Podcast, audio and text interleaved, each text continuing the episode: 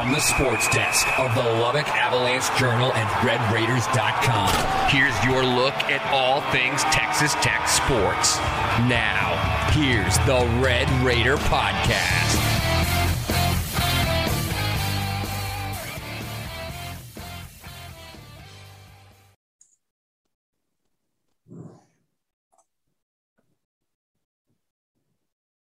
And hello, everyone. This is Carlos Silva, the sports editor for the Lubbock Avalanche Journal, bringing you another edition of the Red Raider podcast.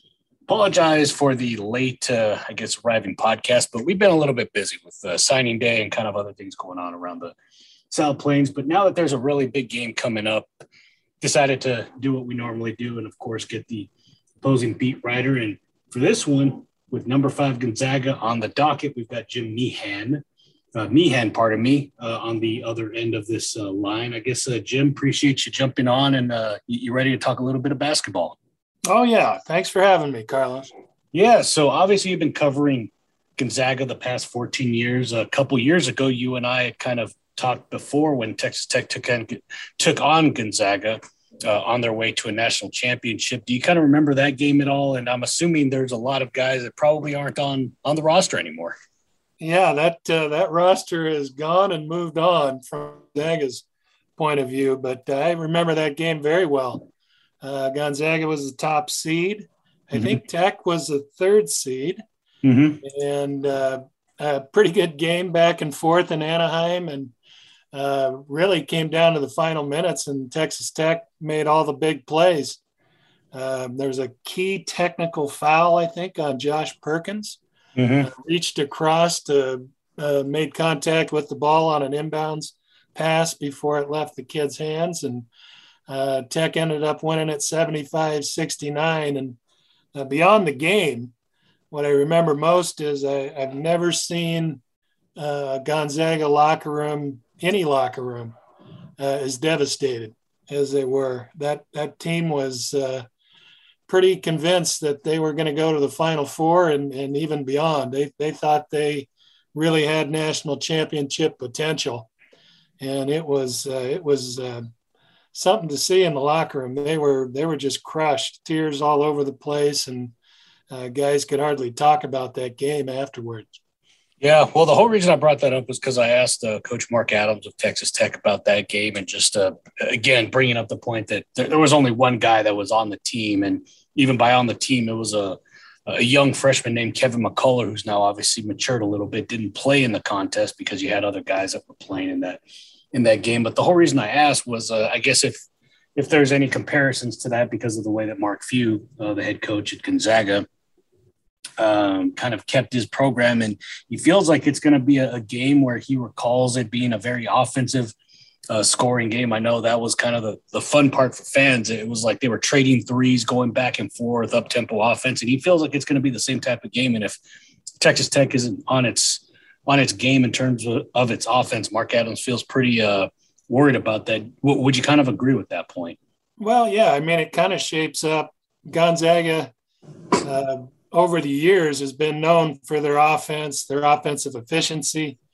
Uh, last year's team I can't remember what they ended up averaging. It was over 90 a game, I think. Yeah. Uh, was kind of a, a, team for the decades, really, for offensive efficiency and their scoring numbers, uh, Palm's rankings, all that type of thing. Mm-hmm. Uh, two point percentages, just ridiculous. Uh, yeah. Uh, and they still do that. Uh, this team does the same thing that way. Um, and I think that you know they they're very good defensively. They actually had the number one defensive team in the country in 2017 mm-hmm. when they made the finals against uh, North Carolina. Uh, but but really, offense is what they've been known for. The defense has caught up over the years, and that's turned them into a national power. But defense is kind of what Texas Tech seems to hang their hat on. Uh, even when Mark was an assistant coach there, right? I mean, he yep he kind of was the defensive coordinator, I guess you'd say, and Absolutely. and the numbers back that up. I mean, they are very good steals, low field goal percentages, low point totals, uh, and so that's the matchup that I'm really kind of anxious to see. Uh, can Gonzaga score against Texas Tech the way they've scored against most people? And then can Texas Tech, if if the Zags do that, uh, Texas Tech is going to have to keep up, and we'll see if they have the firepower to do that.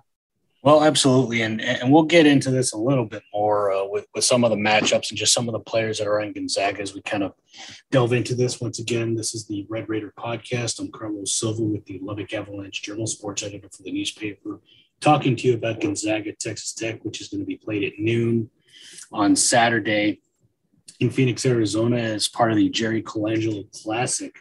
Uh, big game, so we've got Jim Meehan the Gonzaga basketball beat writer for the Spokesman Review, covering the Bulldogs for the past 14 years. So, kind of along those lines, I guess one of the big storylines, at least from my perspective, maybe no one's really talking about it, or maybe you've kind of asked Coach about it, but they haven't played a game for a while. It's been December 9th, if I'm not mistaken, because they had the game against Washington canceled. Uh, is there any worry about having that time off, or maybe it was good because maybe they had some guys that were banged up?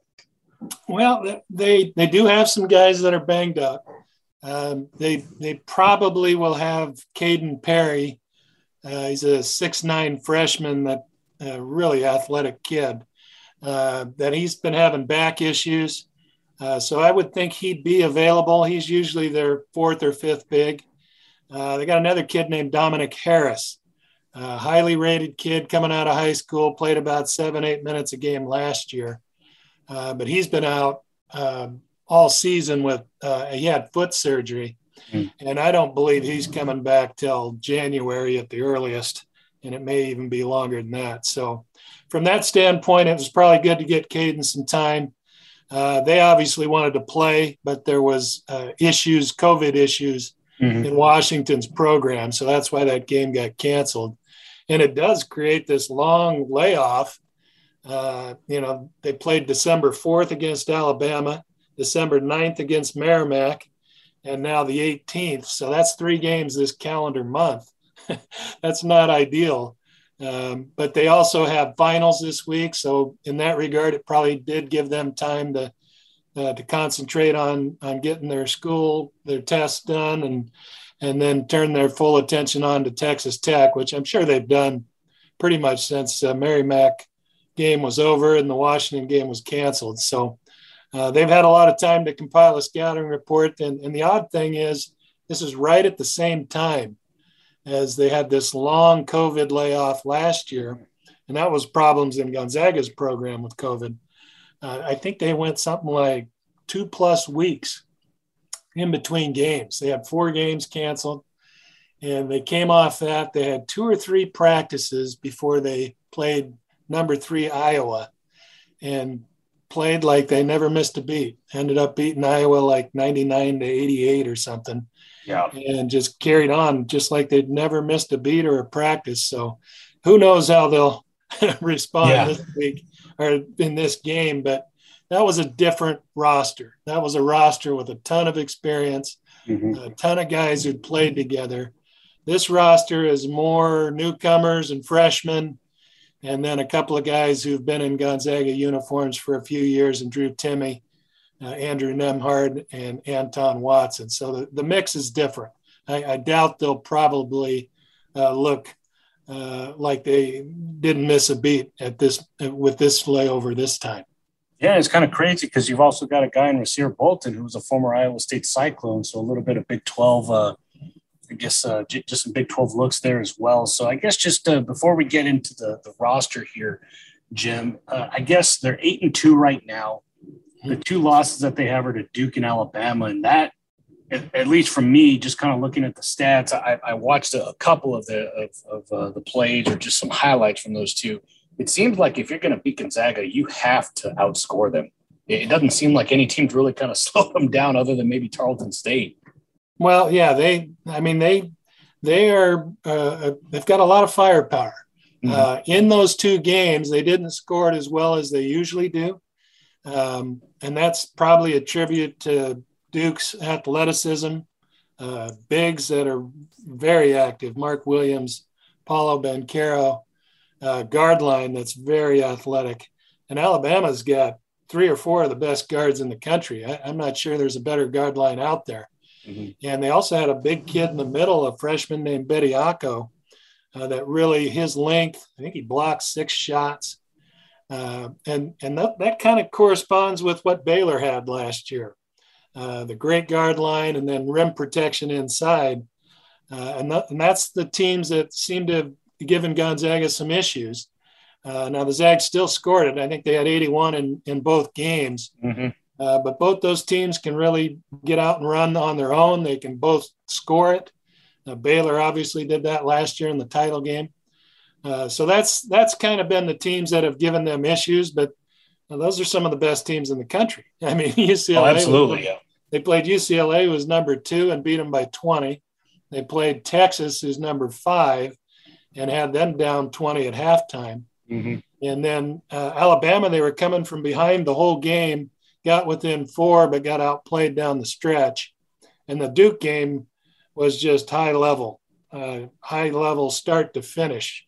Uh, you kind of came away from that game thinking those two could really meet again in Elite Eight, uh, Final Four, what have you. They they just are that good that night. But again, Duke outplayed them in the closing minutes and, and got the win. So I think as it relates to Saturday's game, Texas Tech is going to have to score uh, either that or they're going to have to really shut the Zags down into the 60s.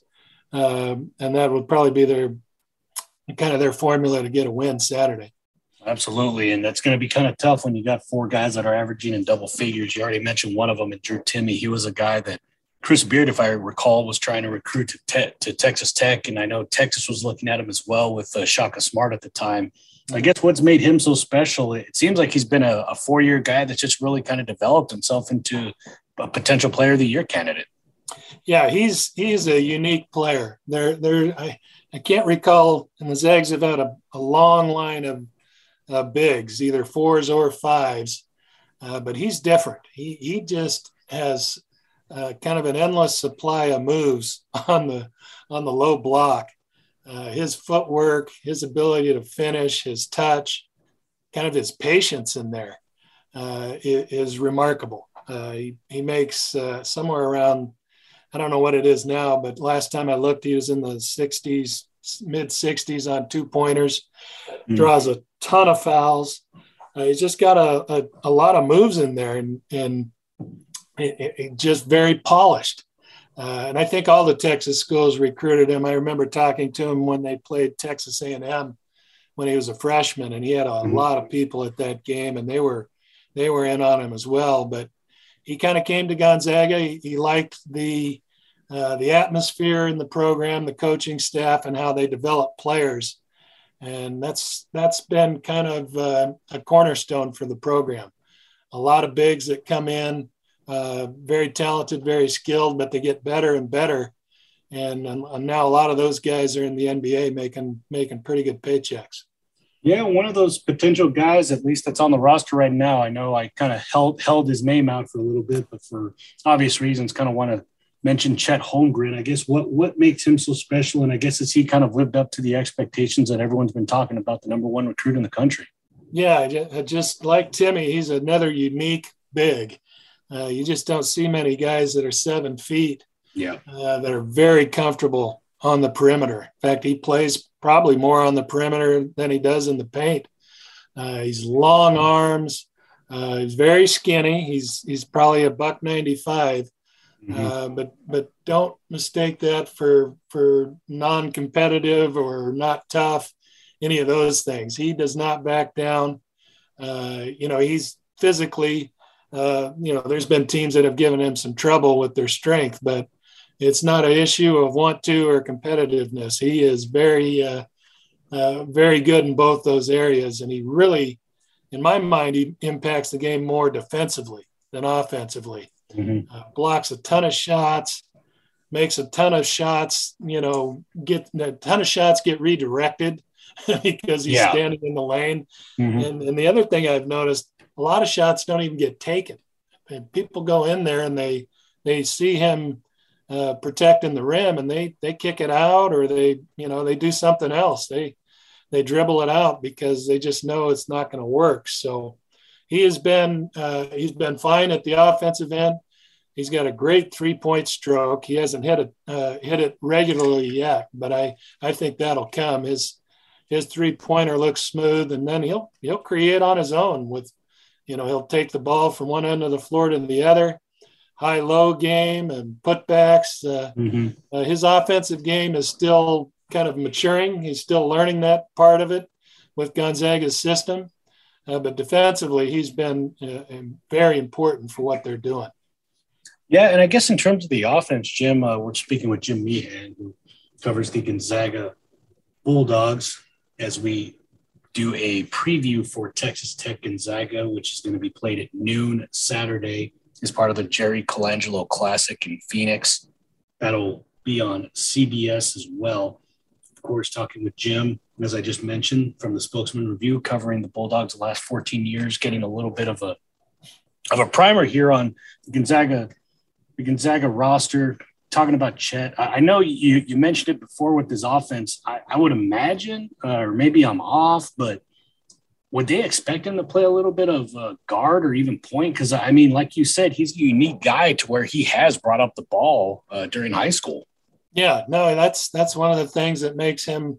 You know, a lot of the recruiting analysts called him a unicorn, just how unique he was. Yeah, and but he, he plays the four most of the time, but in Gonzaga's system, uh, through the years, they've had, I guess you'd call them stretch fours. Yeah. Like Killian Tillie, a guy that's playing for Memphis.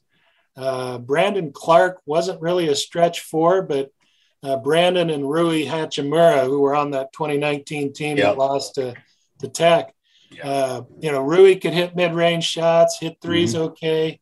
And Brandon more or less played inside in the paint. Uh, yeah. But they've had Domantas Sabonis, Kyle Wiltjer, a guy who played in the NBA for a little bit. Mm-hmm. Uh, just guys that are very versatile. Uh, can can put the ball on the floor a little bit, but can really hit three balls. And and and Chet does that. Uh, he's he's only shooting 33% from three, uh, but like I said, I think that's going to climb. He his shot just looks too good for that not to happen. And and I didn't I didn't really expect him to be a huge scorer anyway.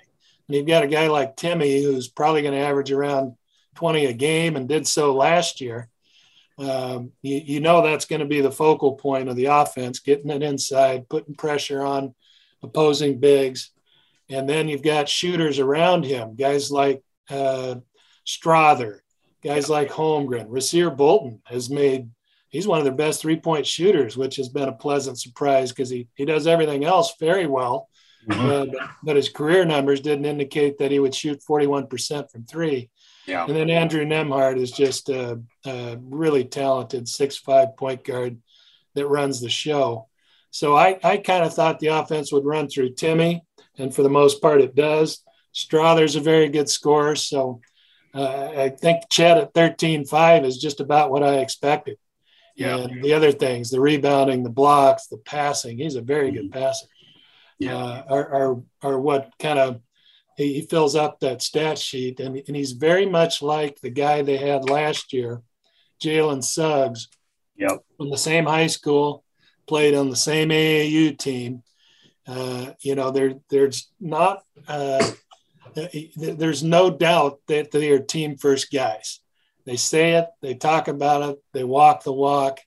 Uh, this guy does not force any threes uh, any shots for that matter. Holmgren plays within the offense. Uh, I kind of wish he'd be a little more selfish at times. Yeah. He'll yeah. turn down shots. So that's probably uh, why they're they're so uh, Jalen and, and Chet have been such good fits with the Zags. So on, on that note, uh, before we kind of finish off the, the, roster here, I know I've mentioned Rasir. You kind of mentioned Andrew Nembhard, who was a transfer from Florida. Are there some maybe unheralded guys that I know everyone's going to mention Drew Timme, everyone's going to know Chet Holmgren, but are there some guys that have really kind of made things work for this uh, team and to where maybe if if if there's a possibility that this person could kind of stand out in a game where maybe Texas Tech is going to try and take away Drew Timme and Chet Holmgren by maybe uh, packing the paint? Yeah, yeah, no, that uh, that could very well happen, and they don't have the they're a very deep, talented roster, but they don't play a ton of guys, at least in tight games. Yeah. Uh, so the three guys off the bench you'll probably see the most of are Nolan Hickman, mm-hmm. uh, guard that signed with Kentucky, uh, ended up changing his mind and, and coming to Gonzaga. Really solid. Uh, I mean, he's a freshman, but he kind of plays beyond his years. A good passer. He's been a pretty good shooter. Uh, just a very poised guard that has given him some good minutes. Really played good against Alabama. Um, another freshman, highly rated kid, Hunter Sallis. He's from mm-hmm. Omaha and very bouncy, about six five, uh, can really guard, and just kind of a, a crafty scorer. He, he, he's very good cutting along the baseline in transition. He'll get a putback and a stick back. Um, you know, he, he finds a way to score and impact the game. And then, kind of their veteran uh, first guy off the bench is Anton Watson, uh, six eight. He had a game the other day where I think he had nine points, 10 rebounds, five assists, three steals. Uh, he's a six eight forward. So he, he can do a lot of things. He's very good defensively. They'll switch screens and he'll end up guarding the point guard or the center or who, anyone in between. He's that versatile. So those three guys are who you're going to see probably in the 15 to 20 minute range coming off the bench. And, and all three have kind of had their time where they uh, really impacted a game. Once again, speaking with Jim Meehan, who covers the Gonzaga basketball team for the Spokesman Review. Switching a, a little bit over to Texas Tech and kind of maybe what you've spoken with Mark Few or some of the players about before this game in Phoenix at the Jerry Colangelo class at 2 p.m. on Saturday, Jim. What what are they concerned about, or what are some of the challenges that Texas Tech will pose, minus uh, the obvious? Uh, they've been one of the better teams on defense, along with all the rest of the Big 12 conference. Yeah, no, they, their media day is actually tomorrow. Gotcha. I'm going to miss it, but I'll, I'll be flying to Phoenix tomorrow morning. But yeah, they did talk a little bit after the Merrimack game, and Mark Few knows Texas Tech's program pretty well from going against them a few years ago when Chris Beard was the head coach, and he knows that defense very well. It's uh, I think he they called it the the no middle defense. Yep, and it's very very similar to what Baylor ran against Gonzaga. Another kind of interesting angle to this game. Yes. Because that defense gave Gonzaga problems. I think Gonzaga scored 70 in that game. And and that for them was not yeah. not a normal day at the office. They they were almost always in the 80s or 90s. So uh, that's the matchup that they're you know they're they're very well aware of uh, what Texas Tech does. I'm sure watching the Tennessee game film where I think Tennessee had 52 points in 45 minutes that probably didn't cheer them up either to watch. Well, shut down Tennessee. Well, well, well, keep in mind Texas Tech couldn't put the ball in the basket till overtime. yeah. So keep that in mind. It was tough. no, there was there was some uh, bruised rims at times in that game, but yes, um, obviously Texas Tech defensively is is uh, is is really an accomplished program. So it'll be interesting to see how Timme operates, how Holmgren operates, if, if they can get three point shooting out of Strawther and Bolton and Nembhard. Uh, but I, and I'm kind of anxious to see what happens defensively. Uh, you know, can the Zags keep uh, Terrence Shannon under wraps?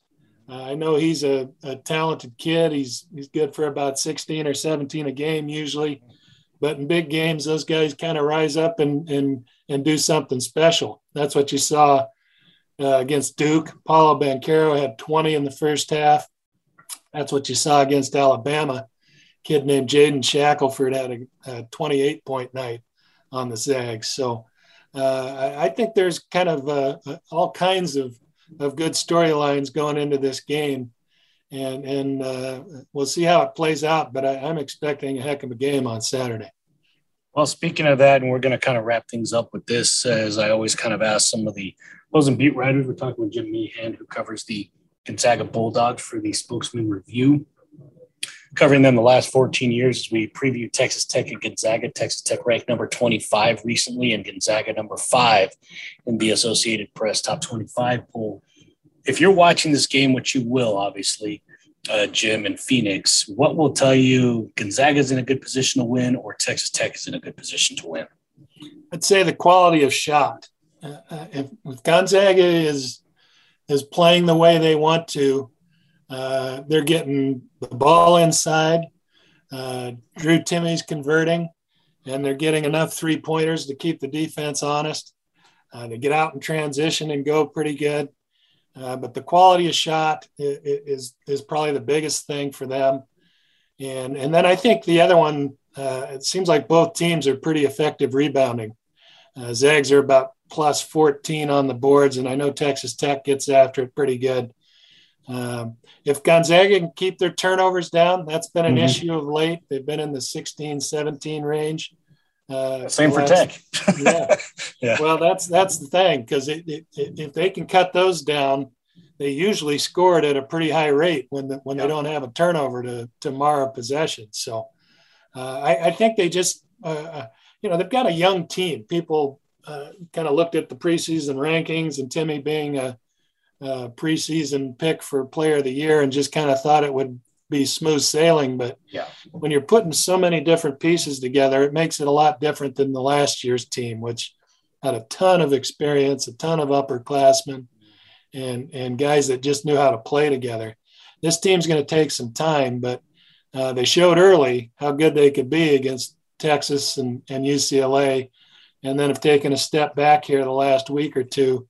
Uh, but with the time they've had to work on it and going against a quality opponent, I, I, I think uh, it'll be interesting to see if they can kind of get back on track, especially offensively against Texas Tech.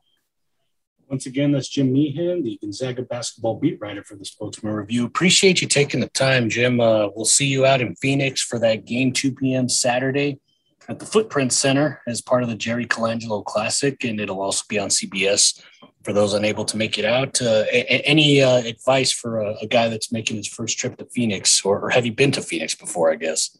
I, have been there quite a few times, and uh, it's kind of nice to wear flip flops and, and eat outside at restaurants in in the middle of December. That doesn't yeah. happen up here in Spokane. So uh, usually the weather's pretty good, and and uh, uh, Zags have had some pretty memorable trips down there, so I'm looking forward to it. Awesome. Well, once again, that's Jim Meehan, Spokesman Review. Appreciate you listening to another edition of the Red Raider podcast. I'm Carlos Silva, the sports editor for the newspaper. If you want to get more Texas Tech information, go to LubbockOnline.com, pick up the newspaper every day, or you can follow me at CM Silva JR. Appreciate you all listening. We'll talk to you next week.